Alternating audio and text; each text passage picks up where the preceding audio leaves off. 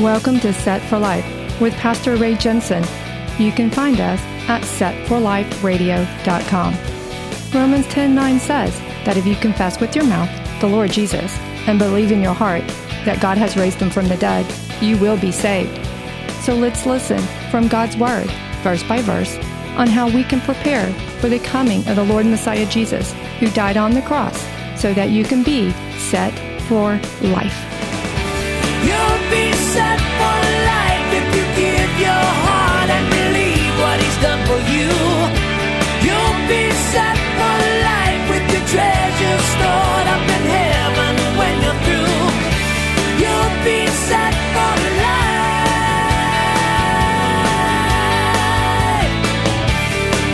But Paul and Peter, at one time too, had been sent to the uncircumcised Gentiles, yet the gospel message they were proclaiming agreed as the very same thing. They were saying the same thing for Jews and Gentiles alike. Guys, this is fascinating. It was that big aha moment that the gospel is not for Jews only.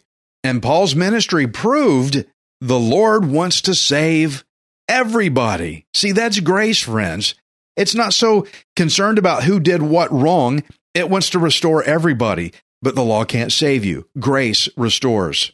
So Paul said that when James, Peter, and John perceived the grace that had been given to Paul, means they recognized that grace that Paul's got's the same one we're teaching. So Paul says, they gave me the right hand of fellowship. In other words, they gave Paul an endorsement, kind of like, we don't know where you came from, but you are one of us because we're teaching the same thing as you. That's good. Now, the one request that the apostles had asked Paul to do was to get out and help the poor. And Paul said, Hey, I've already had that on my heart anyway. So yeah, we're still all in agreement anyway.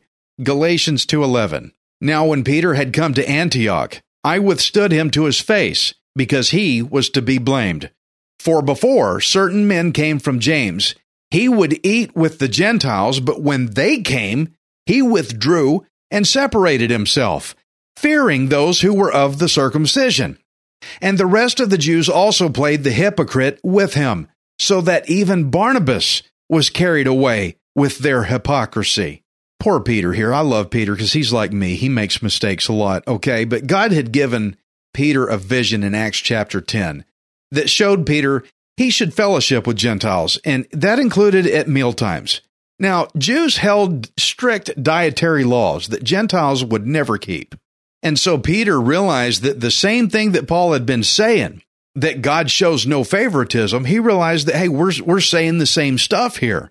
And so Peter learned that God does not love Jews more, he loves the Gentiles just as much. And so Peter realized that he had the freedom to eat with Gentiles, to show them God's desire for all people to have unity together. But Paul said in verse 12, he said, certain men came from James, but for some reason, these guys that came from, from Jerusalem, from James, they still held onto dietary strictness. You can't eat with the Gentiles. You can't, can't do that. They were shocked when they saw Peter eating with Gentiles. It freaked them out. What are you, Peter, what are you doing? And so this scared Peter. And so he apparently stopped eating with Gentiles. It says he separated himself and he took off. Now, this suddenly broke the fellowship apart. But even worse, it caused a major division between Jews and Gentiles.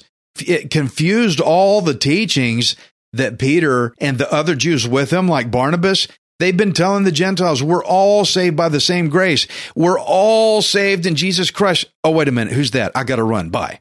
And left the Gentiles just sitting there like, what was that all about?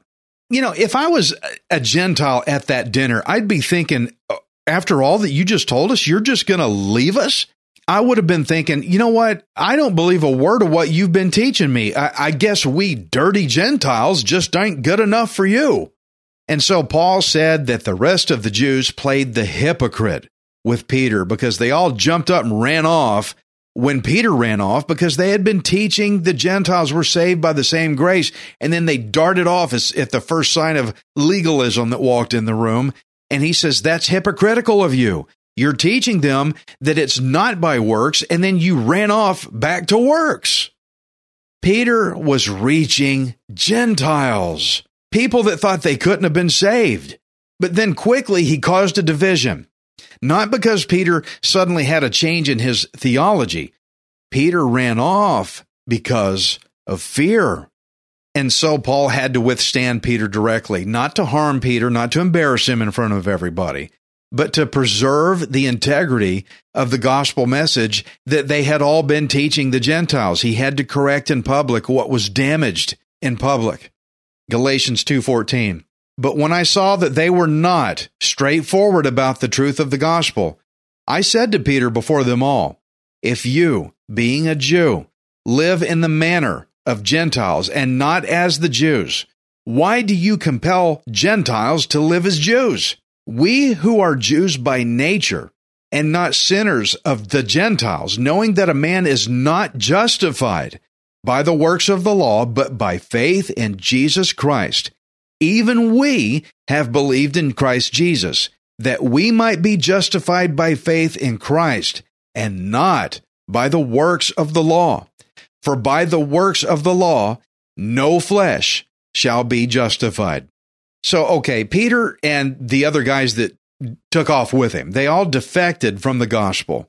By doing that, they denied that Jesus' death and resurrection was enough that what saves us. So Paul basically said to Peter, when you eat with Gentiles, you're living like a Gentile. So when you abandoned the Gentiles to run back to your dietary law restrictions, then that sent a message to the Gentiles that they had to start living like a Jew. You just showed the Gentiles, no, you got to act like Jews to be saved. And he said, uh, Peter, that's not right. Paul had to correct Peter that we are justified by faith in Christ Jesus, not by works of the law. And so Paul had to let Peter know that his actions had been inconsistent with his beliefs and inconsistent with the teachings that he had been preaching.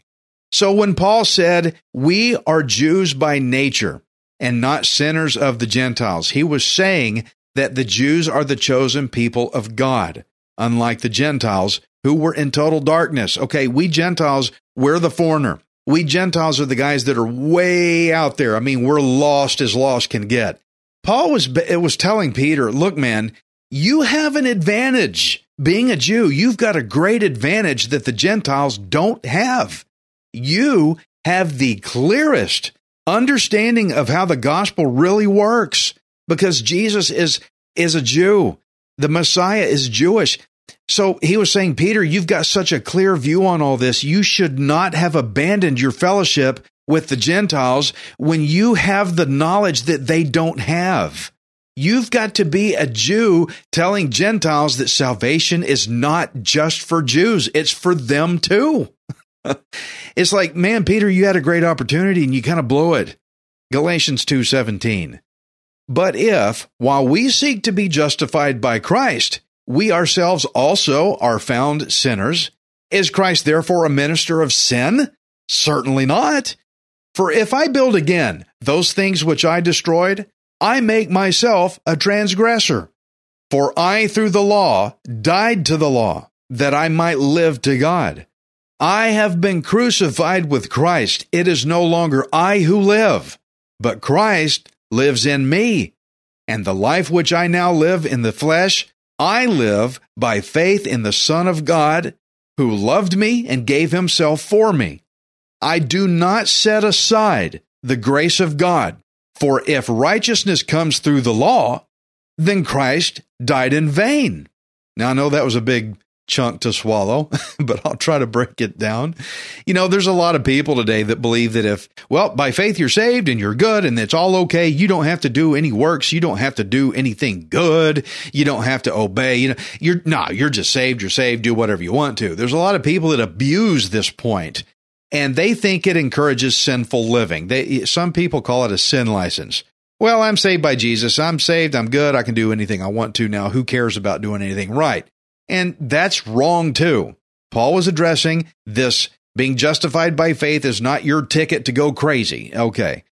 Paul really just defied this belief because if it were true, if you could just get saved, oh, I'm saved by Jesus, now I can sin all I want to, then he said that would make Jesus into a minister of sin. He's, that's why Paul asked, is Christ a minister of sin? Certainly not. For all you people that don't like the, the sound of sealed salvation, which I personally believe in because it's in the Bible. Once you're saved, you're saved.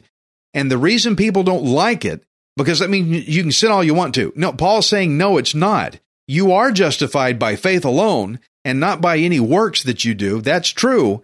But don't make Jesus into a minister of sin. He is not a promoter of sin. He says, if you're saved by Jesus, then running back into sin, running back into works as though work saves you, or running back into your old life, he said that makes you play the hypocrite. He said of Peter, Peter, you ran back into the law. You, I, sorry, Gentiles, I can't eat with you anymore. He said, Peter, you became a hypocrite and you made a lot of Jews play the hypocrite with you.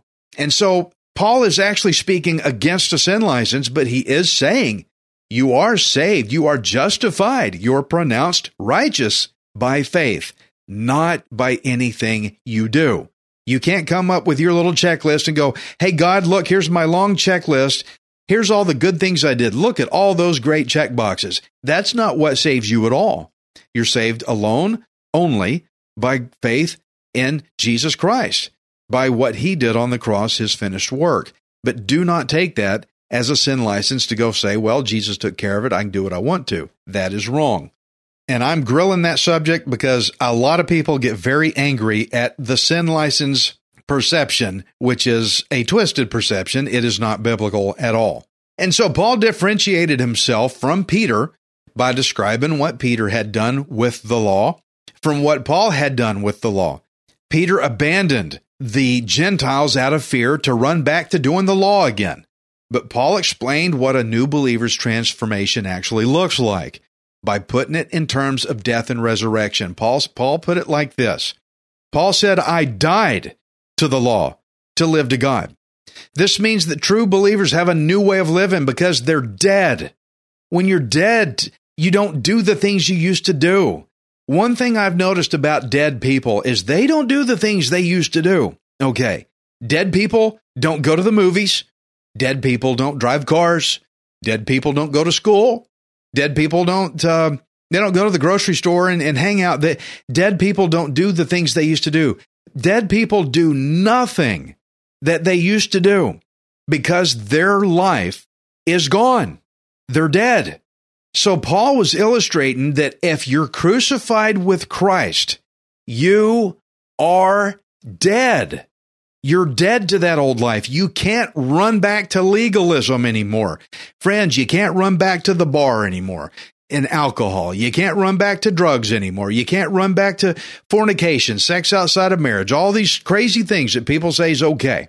If you're a believer in Jesus Christ, you can't run back to your old alternative lifestyles anymore. You can't do that anymore because if you're crucified in Christ, you're dead. You're dead. There's no running back and forth between Jesus one minute and then back to your old life the next minute. Well, you know, I still like some parts of my old life. Yeah, yeah, I'll go hang out with the guys and we'll do all those things we used to do. You can't do that anymore. And the reason why is because the law demands death for whoever breaks it. We have all sinned. We all broke God's law. And so the law says if you sin, you die. That's how strict it is. So understand that the law the requirements of God's law. That's why Jesus went to the cross. The law is why Jesus died on the cross and he paid our death penalty because as sinners, we're supposed to die somewhere. But what grace does, it comes in and says that whoever is crucified with Christ, they die to the law so that they can have freedom to sin? No, if you had freedom to sin, that would make Jesus a minister of sin. We die to the law so that we can live for God. Friends, this blows the sin license out of the water. Don't accuse me of sin license simply because I say once you're saved, you're saved, okay? Here's Paul's point. If you are truly crucified with Christ, you die. You die. Friends, you're dead. You can't do the things you used to do anymore. You're dead. You die to the law so that you will be living for the Lord God because Jesus lives in us. Friends, there's no running back and forth once you're in Jesus. Once you're for real, in Jesus. If you're running back and forth, back and forth, I really question that you got saved for real in the first place. You really need to come to a point where you make a definite decision. It's time for me to give my life to the Lord God and be true about it. Be genuine. Have some integrity. Have some oneness. Pick a side, get on that side, and you're going to stay there. Okay? But Paul knew how to write about this subject since he was formerly a Christian killer who had now turned into a preacher. There's no way that Paul could ever go back to murdering believers again. So you could say that Paul had a very extreme view of his life change, a lot more than Peter did. Paul is saying, look, I used to kill Christians. Now I can't do that anymore. I can't go back to that. Peter, you ran back to what you used to do. Paul said, I'm not going to run back to killing Christians again. I'm dead to that. Peter, you got to get on this side of the gospel and stay there. And Paul said in verse 21, he said, I do not set aside the grace of God. Friends, once you get saved in Jesus for real, you pick up that grace, you're covered by his grace, by the blood of Christ, and you never set that grace aside, ever. You walk in it, you stay in it, you abide in it. Now, when Peter left the Gentiles to run back to legalism, he set God's grace aside. And in doing so, it caused a lot of trouble and a lot of confusion for those who had been listening to his grace gospel message. Friends, our job as believers is to make disciples of Jesus by building them up from the gospel of grace. The starting point is that Jesus saved them, not us. We don't save anyone. You cannot earn your way into salvation by playing that legalistic game of trying to perform good enough because the law, legalism, checking off your little good boy boxes and your little good girl boxes, they will not get you into heaven. Hebrews 7:19 says for the law made nothing perfect. On the other hand, there is the bringing in of a better hope through which we draw near to God. Also, if you look at Ephesians 2, verse 8, it says, For by grace you have been saved through faith, and that not of yourselves. It is the gift of God, not of works, lest anyone should boast.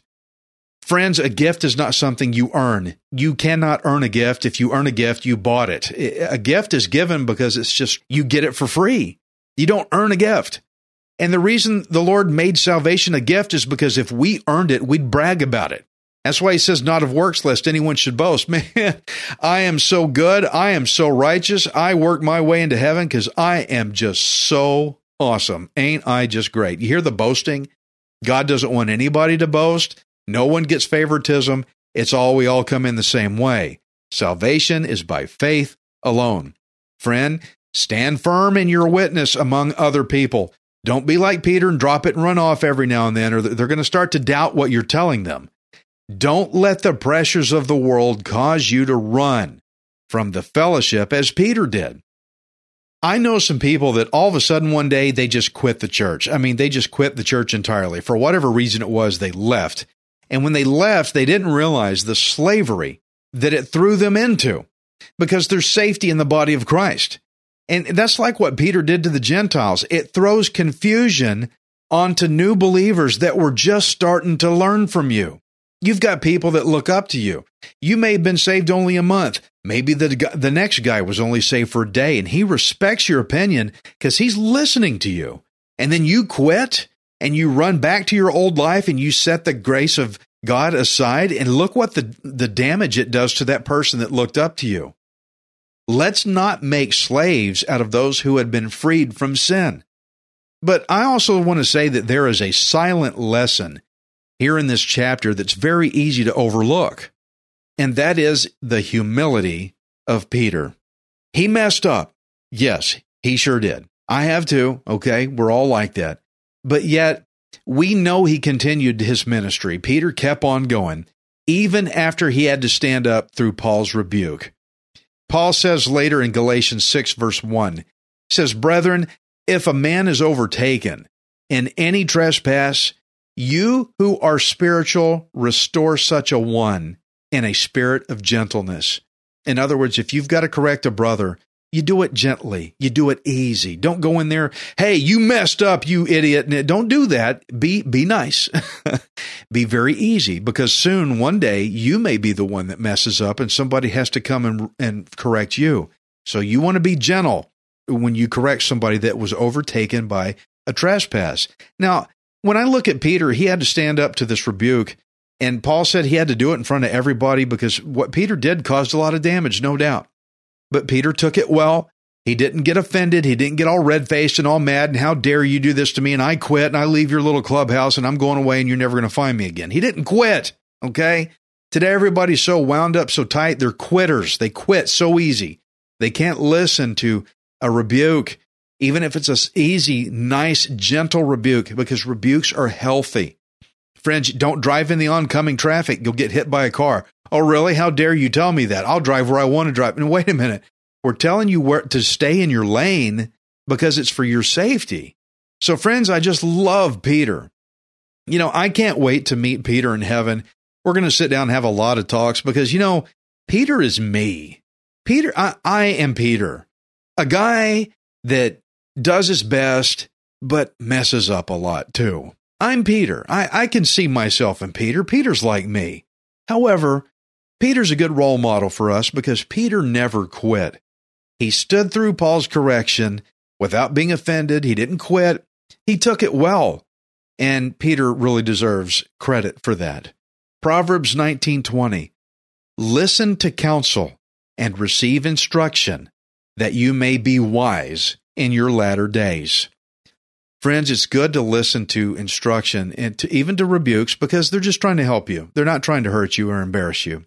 Ultimately, they're telling you a rebuke because they want to make sure that people are learning the true gospel from all of us. That's the ultimate goal. It's not all about you. And oh, he's rebuking me. Oh, I don't like that. Uh, it's bigger than you. You need to look past your hand.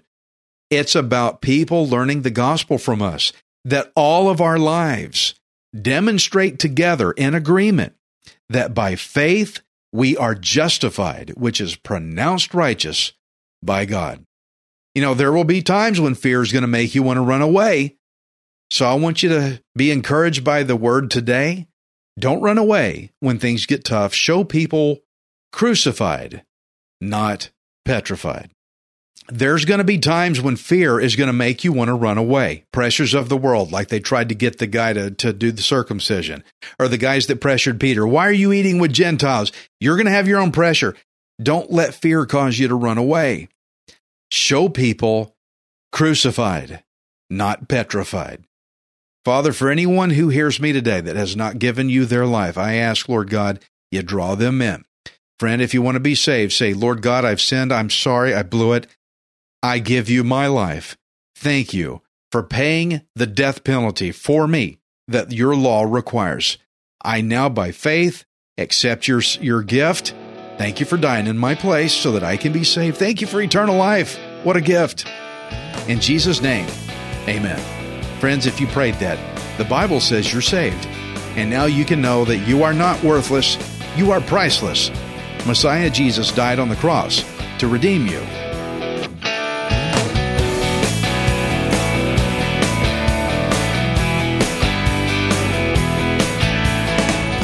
You for listening to Set for Life. We hope you can join us next time, unless Jesus returns for us first. Set for Life is the radio ministry of Pastor Ray Jensen. We invite you to subscribe to our podcast at setforliferadio.com. Hi, this is Ray Jensen. Thank you for giving me the opportunity to encourage you in God's Word. If the Bible doesn't excite you, then you're not reading it. I want you to remember that you are not worthless, you are priceless. Messiah Jesus died on the cross to redeem you so that you can be set for life.